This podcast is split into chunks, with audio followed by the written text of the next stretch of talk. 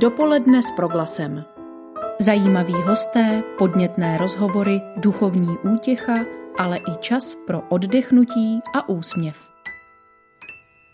Dobré pondělní dopoledne s proglasem vám od mikrofonu přeje Marcela Kopecká. Didaktickým testem z matematiky a francouzštiny začala dnes ráno státní část maturitních zkoušek. Odpoledne se uskuteční test z angličtiny a v úterý test z českého jazyka a dalších cizích jazyků. Kvůli posunutí zkoušek z původního termínu v dubnu, pardon, v dubnu a v květnu v reakci na šíření koronaviru nebudou letos maturanti psát slohové práce z jazyků. O maturitních zkouškách, které se konají dnes a zítra, teď budeme mluvit s ministerstvem školství, mládeže a tělovýchovy, konkrétně s ministrem Robertem Plagou za ANO. Vítejte v našem vysílání. Dobré ráno. Dobrý den. Pane ministře, proč se ministerstvo školství, mládeže a tělovýchovy rozhodlo, že se maturity konat budou? Toto rozhodnutí vítá i opozice. My jsme v březnu letošního roku reagovali na tu koronakrizi přípravou nouzového zákona a v ním jsme počítali s dvěma variantami. Ta první varianta byla, že maturitní zkoušky proběhnou v tom režimu, který dnes startuje, to znamená bez těch písemných částí českého jazyka a cizích jazyků. A ta druhá nouzová varianta počítala s tím špatným scénářem vývoje té epidemie. To znamená, pokud by nebylo možné, aby se studenti vrátili před prvním šestý do našich škol k té přípravě na maturitní zkoušku, tak zákon počítal s udělením tzv. úřední maturity. Já jsem velmi rád, že můžeme v tuto chvíli maturovat relativně normálně, protože to je ostatně důkazem toho, že ta epidemická situace se vyvíjí dobře a lépe, než jsme, než jsme čekali. To znamená, že jsme počítali s oběma scénáři, ale už 11. května ta situace byla tak dobrá, že se maturanti mohli vrátit k intenzivní přípravě do našich škol a dneska a k tomu jim přeju hodně štěstí. Doufám, že zvládnou tu státní část, ty didaktické testy. Pojďme teď k samotným maturitám. Kolik studentů je bude letos skládat? Pokud eh, se eh, bavíme o studentech, eh, kteří jdou poprvé, tak to číslo je blízké 70 tisícům celkově, včetně těch, kteří maturují po několikáté, tak by to měl být, měl být, měl být studentů.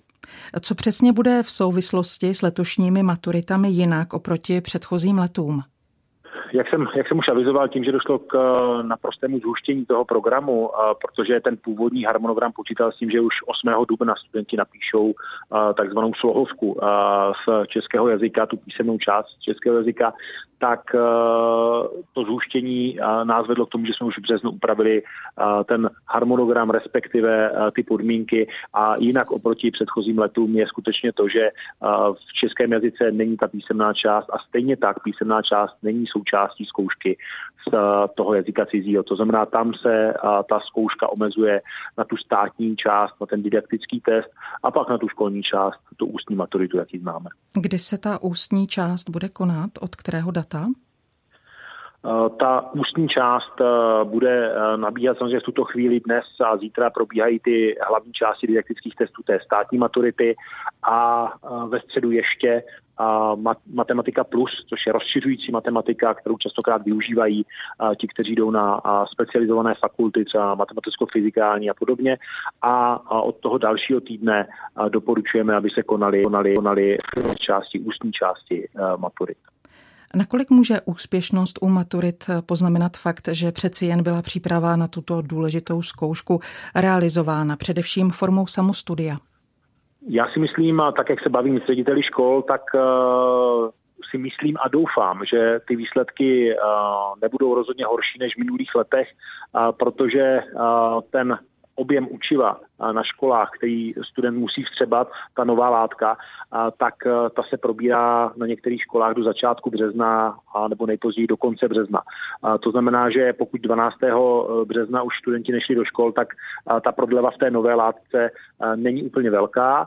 A co se týká toho samostudia, tak řada škol naskočila skutečně do online vzdělávání a zároveň od toho 11. května se školy prezenční formě věnují intenzivní přípravě těch maturantů.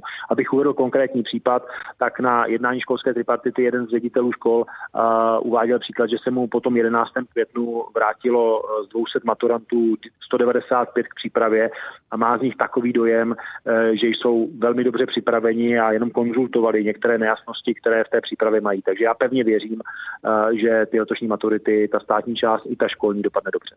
Jaké nejčastější problémy jste jako ministerstvo v této souvislosti řešili?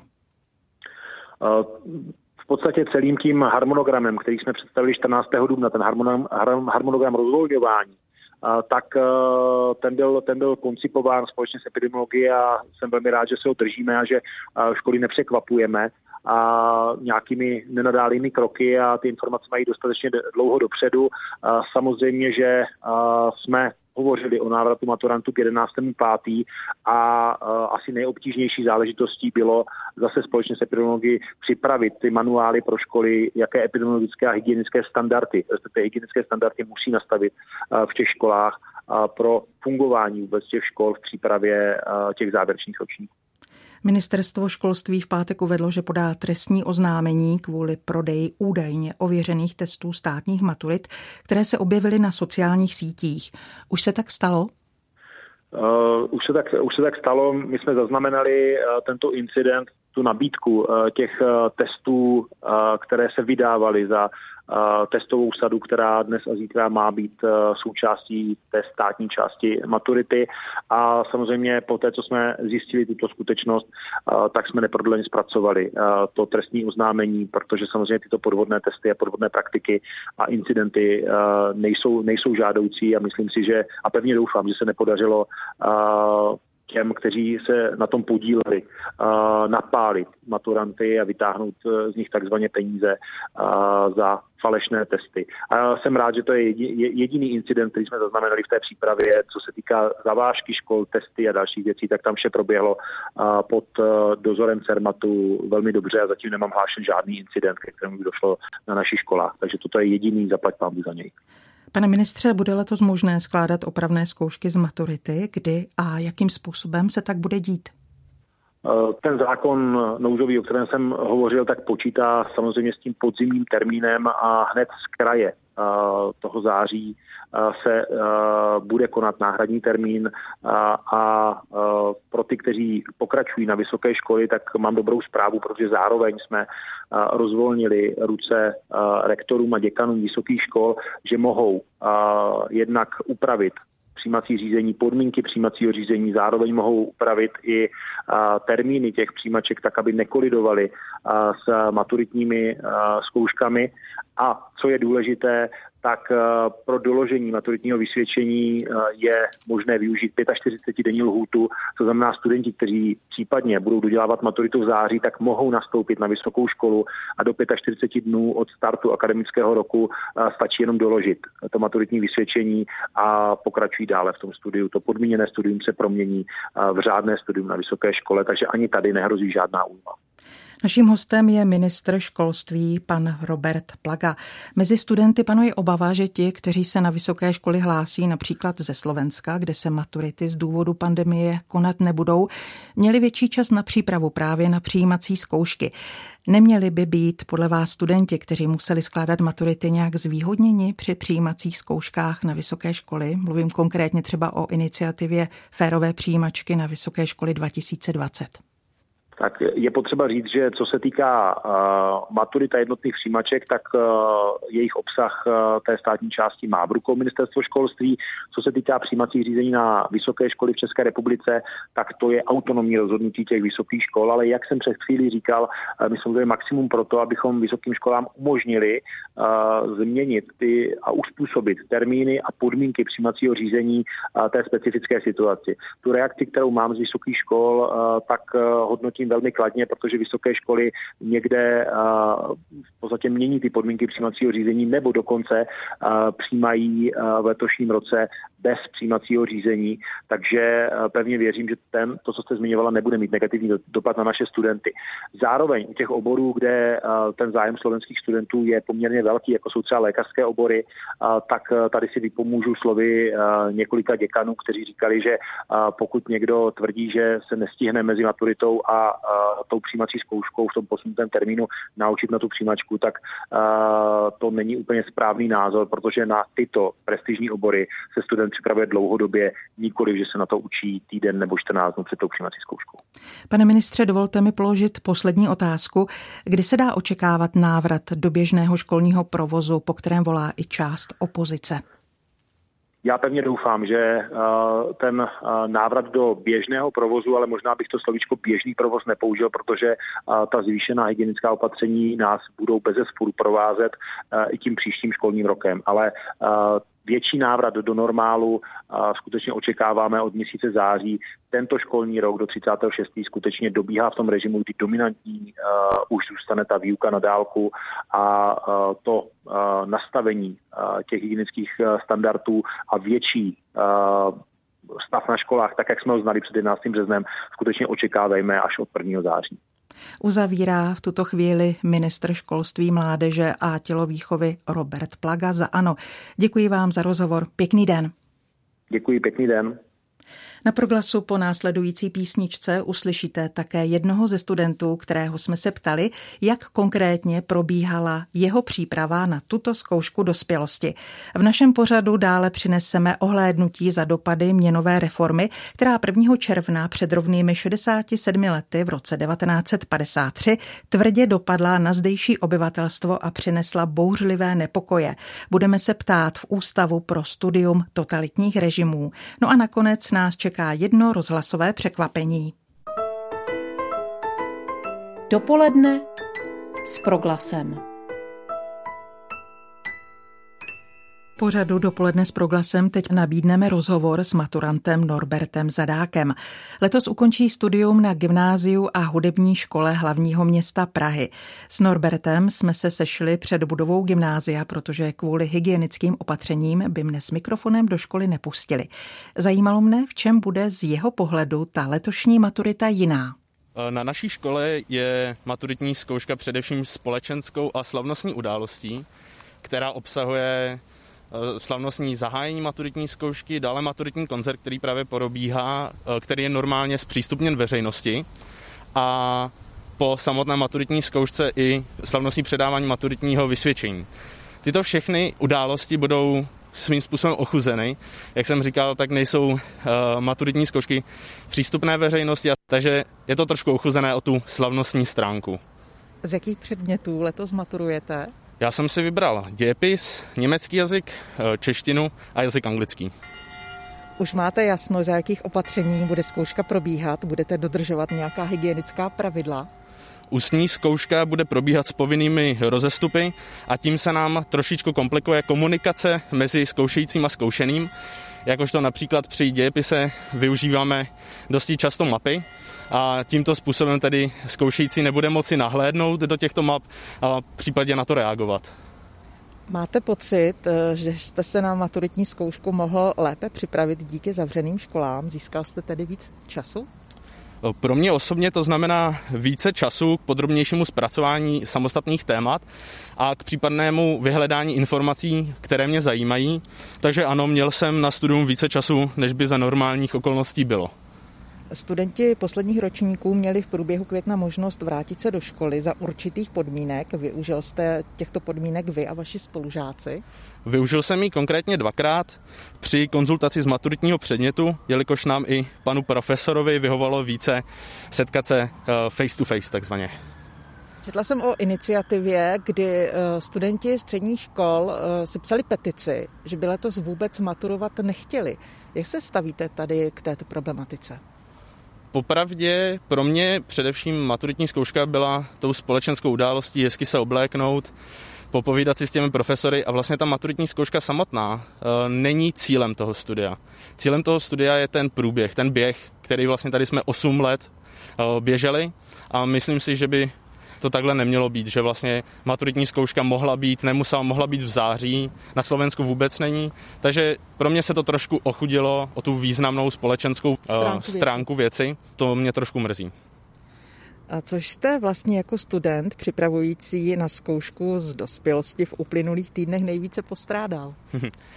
nejvíce jsem postrádal třídní kolektiv, jelikož jsme jeden ročník a jedna třída tak za normálních okolností bychom to všechno prožívali spolu, mohli bychom na to reagovat, vyměňovat si své názory, ale takhle jsme vlastně tu maturitní přípravu museli zvládnout každý sám. Strávil jste 8 let na víceletém gymnáziu. Změnil se podle vás za ty roky nějak systém výuky, třeba k dobrému, k lepšímu, když jste těch 8 let studoval střední školu, mhm. co jste vypozoroval? Jestli se něco změnilo za těch 8 let, to jsem si úplně nevšimnul, to šlo takzvaně mimo mě, ale paradoxně díky pandemii jsme zjistili, že ta výuka jde uh, uspořádat jinak. Takže kdo ví, třeba do budoucna při příležitosti dalších maturit a do maturitní přípravy profesoři zapojí i maturitní konzultace přes internet. Mně to třeba například vyhovuje. Co je podle letošního maturanta Norberta Zadáka největším problémem českého školství? Já osobně si myslím, že celkově by se mělo školství zmodernizovat a využívat se více nových technologií, a tím eh, by se zefektivnila výuka a především by se také zatraktivnila pro studenty. Ale nejen pro studenty musí být eh, výuka eh, atraktivní nebo učení atraktivní. Je nutné, aby obor učitelství získal opět svoji prestiž mezi ostatními obory a tím udělat tento obor opět eh, záživným i pro novou generaci profesorů, učitelů, kteří by přicházeli s novými technologiemi, zpřístupnili by víc tu výuku studentům a také by přicházeli s jiným úhlem pohledu. Norberte, za co nejvíc vděčíte své škole, ze které za pár dnů odejdete? Asi nejvíc vděčím za skvělý kolektiv, jak mezi studenty, tak i profesory. A také to, že vlastně jsem se uvědomil, jak je důležité umět pracovat se svým časem, tak aby se vlastně všechny náročné, eh, náročné povinnosti, které máme, stihly. Osm let studujete kromě gymnázia i hru na fagot. Jak se získaným hudebním vzděláním budete pracovat ve svém dalším životě? Eh, jelikož jsem si zvolil tedy krásný koníček fagot, eh, tak bych tento koníček chtěl dále rozvíjet a udržet si ho do budoucnosti ale tím, že jsem si nezvolil fagot jakožto maturitní předmět, tak si myslím, že dále s ním nebudu nějak více pokračovat, jakožto, že bych se hlásil na konzervatoř, ale eh, chtěl bych například dále hrát se svojí kapelou. Ve které kapele hrajete? Naše kapela je The Fish Band a doufám, že i po náročných maturitách a dále po přijímacích zkouškách budeme nadále pokračovat. Kam se chystáte po střední škole? Čekají vás přijímačky teď na vysokou? Eh, rád bych studoval na Vysoké škole ekonomické zde v Praze, ale zároveň jsem si podal přihlášky na jiné univerzity, eh, kde mě čekají buď to elektronické přijímací zkoušky, eh, či zkoušky písemné. Nekryje se vám to tedy s termínem maturity, jak si někteří maturanti stěžují? Kryje se mi to na jednu univerzitu, ale tam je to důležité prostě zvládnout. Je to určitý level, který nám nastavili a myslím si, že to je na nás, jak se s tím popereme. Já vám přeji hodně úspěchu, ať to všechno dopadne dobře a ať se vám podaří na vaši vysněnou vysokou školu dostat. Děkuji vám za rozhovor, držím palce. Děkuji moc a děkuji za pozvání. Na proglasu byl naším hostem letošní maturant Norbert Zadák z Gymnázia a hudební školy hlavního města Prahy. Dopoledne s proglasem. V pořadu dopoledne s proglasem se teď ohlédneme za jedním historickým výročím. 1. června roku 1953 se lidé v tehdejším Československu probudili do dne, kdy jejich mnohdy celoživotní úspory zlikvidovala takzvaná měnová reforma.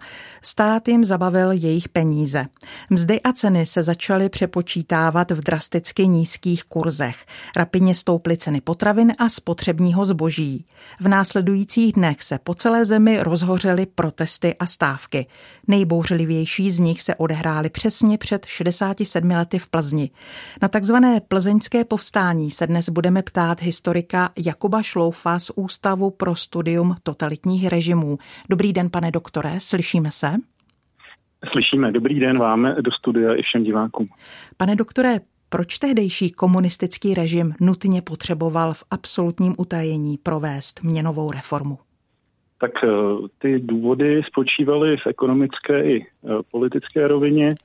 Eh, jednak v Československu ještě od války přetrvával lístkový systém zásobování obyvatelstva přídělový, který již v okolních zemích byl odstraňován a pokud by v Československu došlo k uvolnění zboží na volný trh, tak by vlastně pravděpodobně mohly znamenat velký problém úspory obyvatelstva, protože Československo se od 50. let výrazně orientovalo na výrobu těžkého strojírenství a autnictví a zanedbávalo spotřební průmysl, takže toho zboží nebyl dostatek.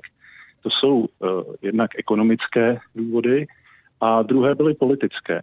Uh, likvidace úspor obyvatelstva nejen, že tedy odčerpala úspory, které by mohly vyvolat zásobovací krizi při uvolnění uh, vázaného trhu, ale navíc také zbavovaly opozici nebo bývalé ekonomické elity úspor a tím pádem jakéhosi finančního zázemí. Alespoň tak byla ta měnová reforma interpretována. Jiná otázka je, že vlastně od eh, konce války eh, si podstatná část průmyslového dělnictva a některých jiných skupin obyvatel, než tedy pouze bývalých politických a ekonomických elit eh, předchozího režimu, dokázala vytvořit rovněž nemalé úspory. A proto právě měnová reforma narazila vlastně z toho důvodu, že její pojetí nebylo nikterak třídní a o ty úspory přicházeli všichni nejen, nejen tedy bývalé ekonomické elity, ale také ty nové uh, skupiny obyvatel novým režimem uh, sociálně a statusově protěžované. Předvídala vládnoucí třída a na ní napojené bezpečnostní složky, že by se lidé v zemi mohli otevřeně proti režimu postavit? Počítali s touto variantou a byli na ní připraveni? Tak ten mechanismus eh, v té době probíhal tak, že vlastně měnová reforma probíhala v utajení, nicméně uh, obyvatelstvo uh, se o ní uh, dozvědělo již v polovině května, kdy došlo k předčasnému zavedení vyplácení záloh na mzdy květnové a obyvatelstvo z toho usoudilo, že tedy teď už se blíží ten okamžik, kdy k eh, té očekávané měnové reformě dojde. Začala obrovská nákupní horečka, během které se skutečně došlo ke kolapsu eh, obchodní sítě. Během dvou dnů v podstatě ve všech větších městech byly vyprodány obchody se spotřebním zbožím a s potravinami eh, a ta, z té doby také vlastně ta strana, zaháj, komunistická strana zahájila kampaň proti nákupní horečce s tím eh, jejímž takovým eh, vrcholem byl tedy projev Antonína Zápoteckého, který upozorňoval, že tedy měnová reforma nebude. To byl pokus zabránit vlastně dalšímu kolapsu a prohlubování té, eh, té nákupní horečky a kolapsu zásobování. Takže ta měnová reforma začínala vlastně v době jako zhroucení vnitřního domácího trhu. A bezpečnostní rizika eh, strana eh, věděla, že musí tu měnovou reformu tajit právě proto, aby si obyvatelstvo ty úspory nemohlo nějakým způsobem uložit do nějakého zboží, že? ale nepočítalo s masovými protesty, vyhlásilo tu, nebo předsednictvo strany vyhlásilo měnovou reformu 30. května v sobotu a e, přes víkend se rozběhla kampaň stranických schůzí, která se stupovala od ústředí až po základní organizace.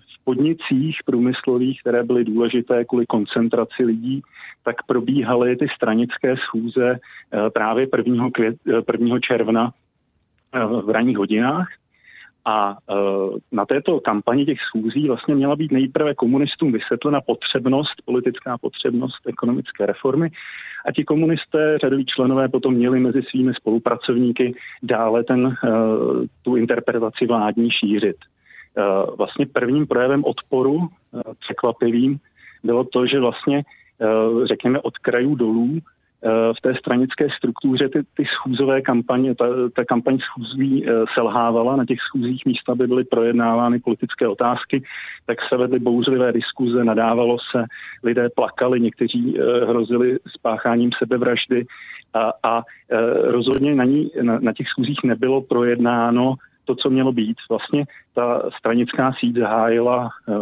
určitou pasivní rezistenci, která eh, vyvrcholila právě 1. června tím, že ty stranici prostě nezasahovali proti stávkám v továrnách, eh, které, i když eh, oficiální čísla vyčíslují nějakých 130 podniků v Československu, které vstoupily do stávky, tak v podstatě v každém průmyslovém závodě, ze kterého se dochovaly nějaké prameny, nalezneme, nalezneme zprávy o tom, že byla bylo v pondělí 1. června Eh, zastavena či přerušena práce a eh, lidé se hloučkovali a snažili se protestovat a vyjednávat eh, o dalších mzdách a podobně.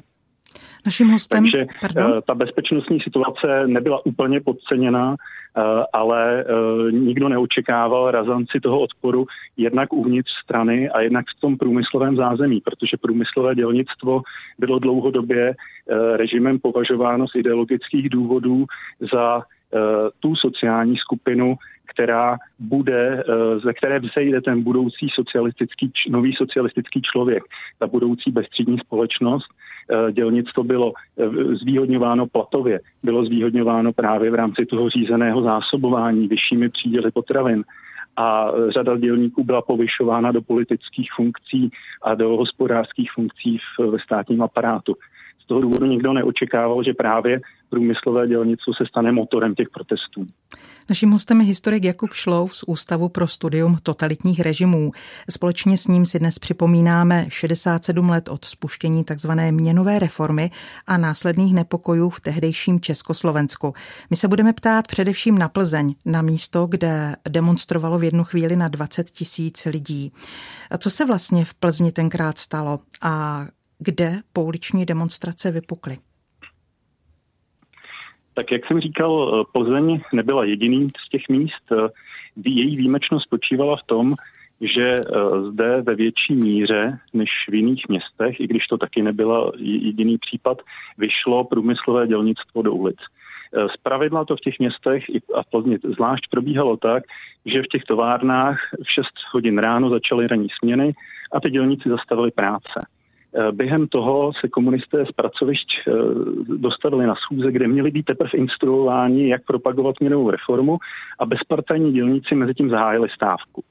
Eh, v Plzni jsem tento konflikt prohloubil tím, že asi 4 tisíce dělníků ze škodových závodů vyšlo z tohoto velkého strojírenského podniku, který patřil k největším a nejvýznamnějším v republice i z hlediska dodávek zboží do Sovětského svazu tak eh, v té době se jmenoval závody Vladimíra Iliče Lenina, tak eh, z těchto škodových závodů eh, vyšli dělníci do ulic a měli to velmi blízko na náměstí republiky, kde stála plzeňská radnice. A na rozdíl třeba od dělníků pražských. V pražském podniku ČKD Stalingrad také vyšly dělníci do ulic, ale nakonec se nechali přesvědčit k návratu do vnitra továrny, protože jejich trasa na Václavské náměstí nebo na Staromách by byla mnohem delší. A v Plzni tedy začaly demonstrace na náměstí republiky, k těm dělníkům se přidávaly další skupiny obyvatel, protože pokud mohli, pokud se šířila zpráva, škodováci jdou do ulic, tak eh, tuto zprávu vyhodnotili třeba i příslušníci bývalé politické opozice, bývalí živnostníci, jako signál toho, že eh, ten protest, který se zahajuje, je, je sociální a je legitimní. Komunistická strana si obtížně mohla dovolit eh, otevřeně rozhánět dělnické demonstrace právě z ideologických důvodů. A proto se na tu, na tu demonstraci, která, proti které vlastně nikdo nezasahoval, nějakými silovými prostředky nabalilo množství dalších lidí, kteří potom vlastně tomu původnímu sociálnímu protestu dodali, řekněme, politickou náplň. Takže z oken radnice začaly být, eh, DAF dočasně obsadil budou plzeňské radnice, z oken radnice začaly být vyhazovány bysty a obrazy komunistických státníků, eh, byly drženy z oken různé improvizované eh, proslovy, docházelo k inzultaci některých neoblíbených úředníků magistrátu, tedy tehdejšího národního výboru. Zároveň docházelo k tomu, že že byli linčováni a byti někteří tajní policisté. Ten DAF se bránil určité infiltraci ze strany bezpečnostních složek. A uh, ještě v dopoledních hodinách uh, se nepokoje přemístili také k budově soudu, kam utekl jeden právě z pronásledovaných příslušníků STB a snažil se ukrýt v té budově. A demonstranti si to milně vyložili, jakože v té budově jsou uh, věznění jejich zadržení kolegové. V té době se ještě příliš eh, nezatýkalo, nejsou eh, ty, ty případy eh, zatčení jsou většinou doloženy až z pozdějších hodin, protože v této chvíli měli demonstranti v ulicích jednoznačnou převahu. A vedlo to vlastně k útoku na justiční palác, kde sídl krajský soud, krajská prokuratura a tak dál. Demonstranti začali ve velkém pálit spisy v domění, že pálí trestní spisy a tak na ulici hořely batry materiálu e, soudního. Ve skutečnosti byly, byla poškozena hlavně civilní agenda. Pane eh, doktore, já vám do toho teď takovým, no. vstoupím, protože přece jenom ten čas eh, máme trošku omezený. Chtěla jsem se zeptat na závěr, jak systém potrestal v úvozovkách řečeno z jejich pohledu vyníky tehdejších událostí, kolik lidí z Plzně odsoudili a jak vysoké tresty poté padaly za všechno, co jsme teď slyšeli, co se v Plzni dělo? Tak zatčeny byly, byly stovky lidí, eh, nejen tady v Plzni, kde, kde to, to plzeňské povstání, spíše plzeňská revolta, ono jako nikdy nezískala eh, nějakou ambici opravdu strhnout eh, režim, bylo to spíše v mezích sociálního protestu s určitými jako politickými výstřelky. Tak eh, za, za, a navíc eh, ten soud proto také ne, neukládal politické tresty, ale ty delikty spíše zněly jako výtržnost a podobně, eh, tak za tyto delikty v Plzni byl uložen nejvyšší trest 12 let jedné osoby, která se tedy na tu demonstraci ozbrojila, ale většina těch trestů, kterých bylo tedy několik set, tak, tak se držela v mezích eh, spíše jednotek let nebo několika měsíců. Eh, nižší tresty než v Plzni, kde tedy byly i některé ty vysoké, tak, eh, tak padaly třeba i v těch jiných městech, jako v Praze byly výrazně nižší. Důležité také je, že komunistická strana trestala nikoli ty vlastní iniciátory protestů, to jest průmyslové dělníky jako takové, ale Eh, největší tresty právě dostaly osoby, které měly eh, nějakou eh, vazbu k bývalým politickým stranám nekomunistickým před únorem 48 a nebo byli, měli jiný, řekněme, buržoazní původ, a celé to, celou tu akci se snažila komunistická strana, Využít. pro kterou bylo nepřijatelné mm. právě dělnické povstání, tak, tak interpretovat jako spiknutí reakce která vlastně svedla průmyslové dělnictvo k těm protestům. To je samozřejmě naprosto milná interpretace a byly zatýkány a vysoké tresty dostávaly jen osoby, které třeba procházely přes náměstí se podívat, co se tam děje, mm-hmm. na mhm. rozdíl od lidí, kteří skutečně se na těch protestech podívali aktivně. V Plzni dokonce došlo i k tomu, že vystěhovávali z jejich bytů. Eh, ráno na ně čekal ano. nákladák a ty lidi odváželi přímo do pohraničí a jejich eh, byty v Plzni potom obsazovali lidé, kteří byli režimu otevření a naklonění. Zcela, ano, zcela bezprecedentní událost. Stovek lidí bylo vystěhováno, hmm. to mhm. máte pravdu. Na naše... Stovek rodin. A to, to v podstatě ve lhůtě řekněme dvou dnů. Dvou dnů. Uh, bez hmm. odvolání, případný odvolání nemělo odkladný, eh, odkladný eh, účinek. Hmm. Na naše otázky odpovídal doktor Jakub Šlouf z Ústavu pro studium totalitních režimů. Připomněli jsme si událost z 1. června roku 1953, osudnou měnovou reformu a následné nepokoje v tehdejším Československu.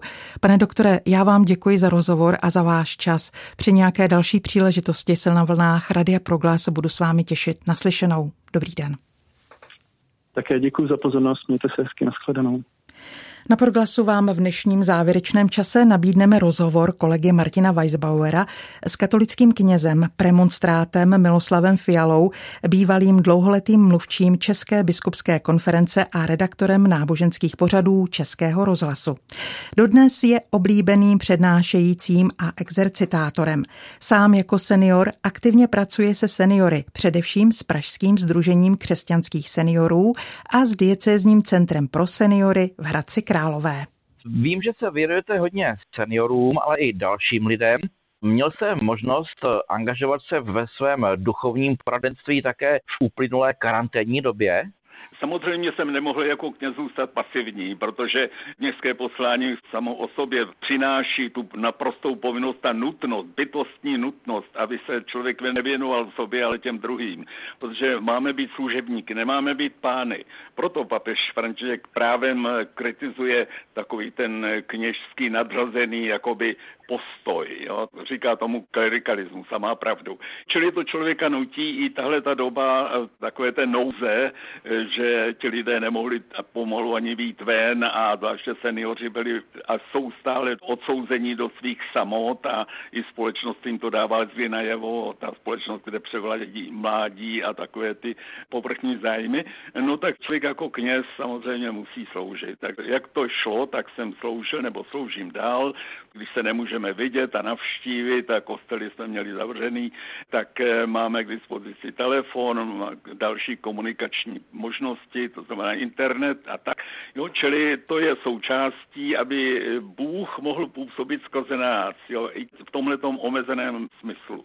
Uh, už Tomáš Akvinsky napsal, že Bůh působí pomocí druhotných příčin, čili sám nezasahuje, nedělá nějaké zázraky, ale působí pomocí především svých pokřtěných bratří a sester, to znamená křesťanů. A já jako křesťan jsem stejně věřící, stejně hřišný, jak říká papež František, jako ti ostatní a mám povinnost eh, se k ním obracet tak, jak se oni obracejí s prosbou ke mně. Jo? Čili to je zásadní postoj, o kterého nelze odstoupit a běda, kdyby se některý kněz izoloval a nebyl ochoten otevřít tedy aspoň svůj sluch a svou duši těm, kteří volají po pomoci. Napadá mě teď v této souvislosti, jak jsou na tom seniori a internet, protože asi většinou jste se s nimi spojoval touto formou. Je to různé.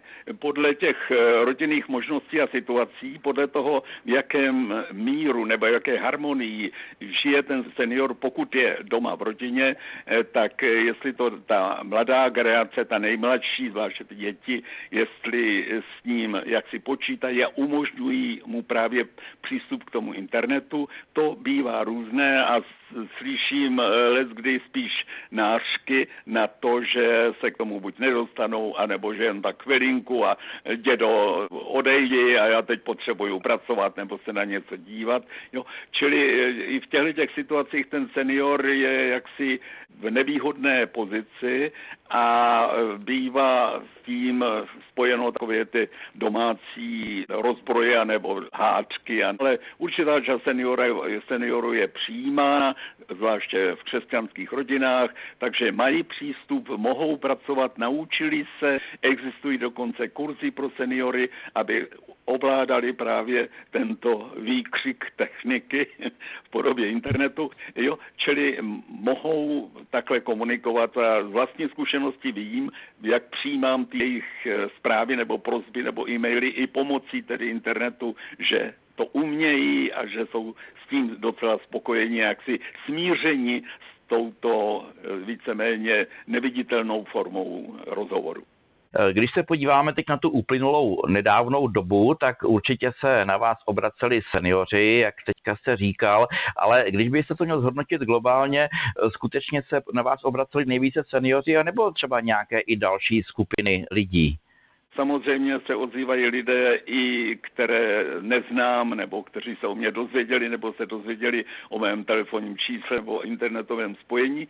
Eh, takže taková přehlídka nejrůznějších osudů lidských, ne vždycky jaksi pohodových, ale spíš eh, se vyjadřují nebo prosí o pomoc, o radu lidé, kteří se dostávají do nějaké tísně. Buď eh, lidé nadmíru citliví, to znamená potřebují povzbuzení, potřebují někoho, kdo by jim jaksi odkázal tu svou víru nebo to své doufání, svou naději. Eh, potřebují také někoho, kdo by jim poradil v konkrétní situaci, kam se obrátit, kde poprosit, dejme tomu, o doručení nákupu anebo zprostředkování návštěvy u lékaře nebo u nějaké pomocné organizace, u Červeného kříže nebo u cesty domů a podobně. Takový nejkřiklavější případ eh, v tomto období byl právě jeden takový zoufalý výkřik, který se opakoval skoro každý den a dokonce i jednou po čtvrté ráno v noci. Taková opuštěná duše, která se starala o jednoho syna, byla jinak sama, odkázaná prostě na ten dost nuzný výdělek a byla v takové těžké depresi, takže zřejmě to byl takový psychopatologický stav, takže tam to znamenalo být trpělivý, nejdřív vyslechnout, potom doporučit, pak apelovat právě na zbytky, na stopy křesťanské víry.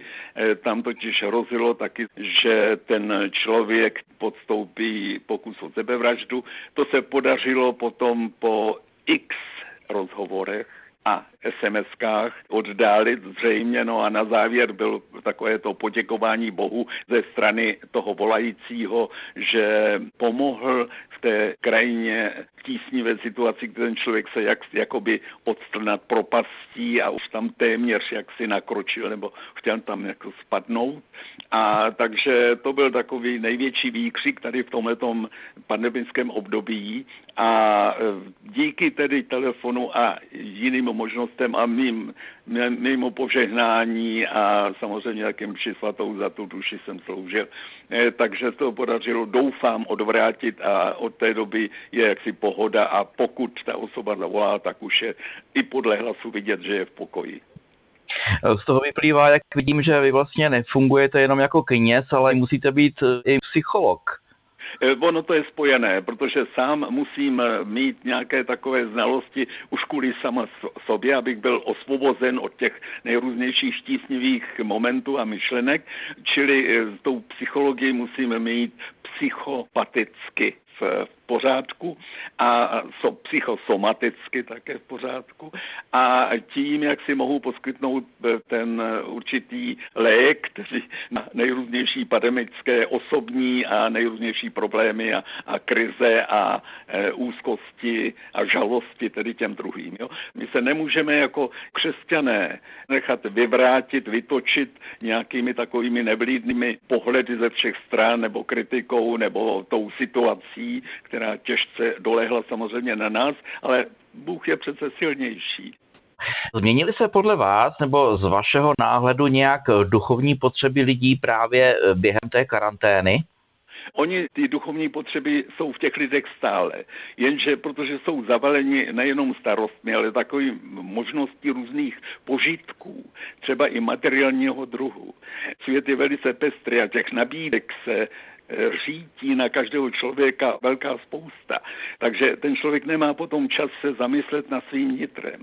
Ale teď, tahle ta doba určité izolace a osamocení, každého člověka k tomu vede. A najednou vyvstanou ty problémy, o kterých se člověk domníval, že pro něj není vůbec eh, jako relevantní, důležité, ale najednou je to tady. A najednou ten člověk je jaksi sám se sebou tomu neměl dřív příležitost. Čili teď je ta doba taková sebezpitná. Ono to přijde samo. Buď výčitky, nebo nejistota, nebo určité kolísání mezi různými názory a návrhy a možnostmi. Takže to je velice vhodná doba právě nad zamýšlením, nad takovými mini exerciciemi, No a církev je tady od toho, aby nám všem pomáhala této níterné nouzi. S tím souvisí vlastně i moje další otázka, na kterou jste ostatně vlastně už teď částečně odpověděl. A sice v čem nás karanténa může posunout vpřed a v čem třeba i vás osobně tahle krize ovlivnila? V tom, že si nemůžeme spoléhat jaksi na ty některé vnější nabídky nebo na tu pestrou paletu těch nejrůznějších takových možností, ale vybírat si to podstatné. To, co se týká našeho nitra, našeho celkového pohledu na sebe, na své bližní. Pokud lidé žijí v rodinách, tak na tu rodinu, aby došlo k určitému takovému vyvážení těch stanovisek, aby se nevyhrotily ty situace, které bohužel i v tom mém sousedství konkrétním tady, kde bydlím, dochází samozřejmě k rozvodům a k různým nedorozuměním a hádkám. Nejvíc trpí samozřejmě děti, jak to na nich na ulici vidím. Čili, aby k tomu nedocházelo, tak skutečně vážit si těch hodnot, které nám dává Bůh prostřednictvím jeho církve. A e, trochu se dívat odpovědněji na svůj život. Nenechat se jaksi nést tím proudem, tím úžasným takovým tím veletokem těch eh, laciných, podbízivých návrhů a možností. Čili rozlišovat hodnoty, číst písmo. Pořád lidem zdůraznuju, a sám to musím dělat samozřejmě také, že to boží slovo je plné života a síly aby to světlo převážilo nad těmi temnotami a nad těmi polostíny a tím zešeřelým obzorem dnešní doby. Bohužel je to většinový úkaz že eh, to pološero se úžasně šíří. Média tomu velice napomáhají. Takže díky v této souvislosti za Radio Proglas. Já vím, že jsem měl nedávno vést v Krkonoších už tradiční duchovní obnovu, která se ale z karanténních důvodů neuskutečnila, ale vím, že o ní byl mimořádný zájem a byla kapacitně úplně obsazená. Plánujete místo ní nějakou náhradu třeba online formou nebo nějakou jinou formou?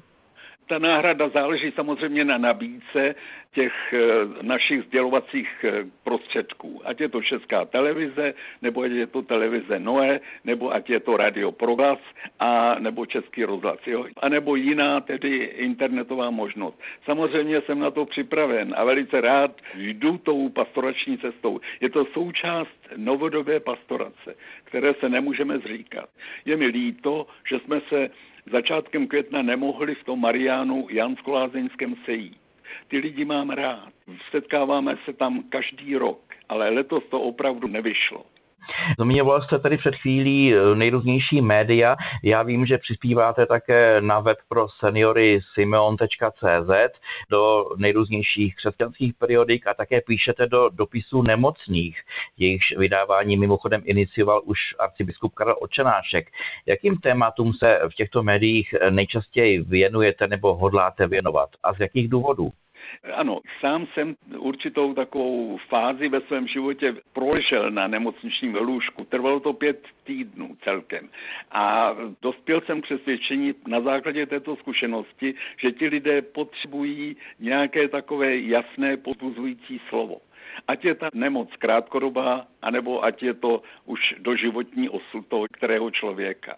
Pochopitelně, že základním takovým zdrojem inspirace pro mě, ale snad i pro ty čtenáře v dopisech nemocných je boží slovo. A k tomu božímu slovu konkrétní příběh, který se odehrál někde třeba v dáli, někde v Americe anebo na Kamčatce, kde ten člověk byl v podobné tísnivé situaci.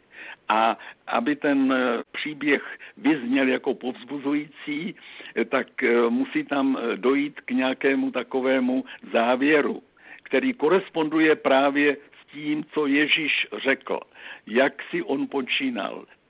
Já si myslím, že tady s tím souvisí velice úzce i moje poslední otázka, sice co byste mohl vzkázat našim posluchačům a nejen seniorům pro tuto dnešní dobu? Aby neskládali ruce v klín po stránce jaksi toho duchovního hledačství a hledání a aby se obraceli o pomoc tam, kde je, kde se nabízí velice štědře být aktivní, snažit se překonat vlastní pasivitu, překonat vlastní zvykovost nebo dokonce pohodlnost a sáhnout po těch zdrojích té pravdy a té naděje. Modlitba má být takovým osobním rozhovorem. Nemusíme se vázat těmi naučenými, ale hovořit s Bohem jako se svým partnerem. Bůh je láska, čili obrátit se na tu boží lásku. Vybízím všechny lidi dobré vůle, všechny hledající. A říkám to i sám sobě. Nesmíme složit ruce v klín po této stránce. Nespokojit se jenom s naučenými vnitřními třeba modlitbami, byť sebekrásnějšími, protože křesťan nebo křesťanka dneska obstojí, obstojíme jedně tehdy, když máme osobní zakoušení zkušenost s Bohem. Nestačí jenom věřit.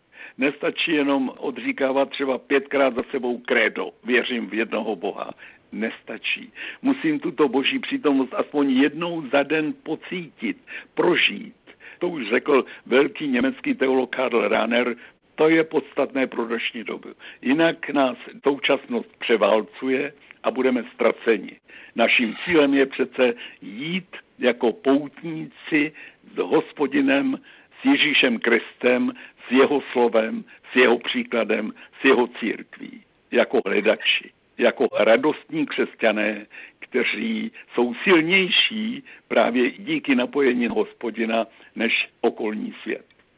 Otče Miloslave, já vám moc děkuji za krásná a povudivá slova a přeji vám všechno dobré do dalšího života. Děkuji moc krát za rozhovor. Děkuji i vám, přeju vám i posluchačům všechno dobré. Vyslechli jsme rozhovor kolegy Martina Weisbauera s katolickým knězem premonstrátem Miloslavem Fialou, bývalým dlouholetým mluvčím České biskupské konference a redaktorem náboženských pořadů Českého rozhlasu. A to je vše, co dnešní dopoledne s proglasem nabídlo. Dobrý poslech dalších pořadů naší rozhlasové stanice přeje od mikrofonu Marcela Kopecká. Dopoledne s proglasem. Každý všední den mezi devátou a desátou jsme v tom s vámi už 25 let.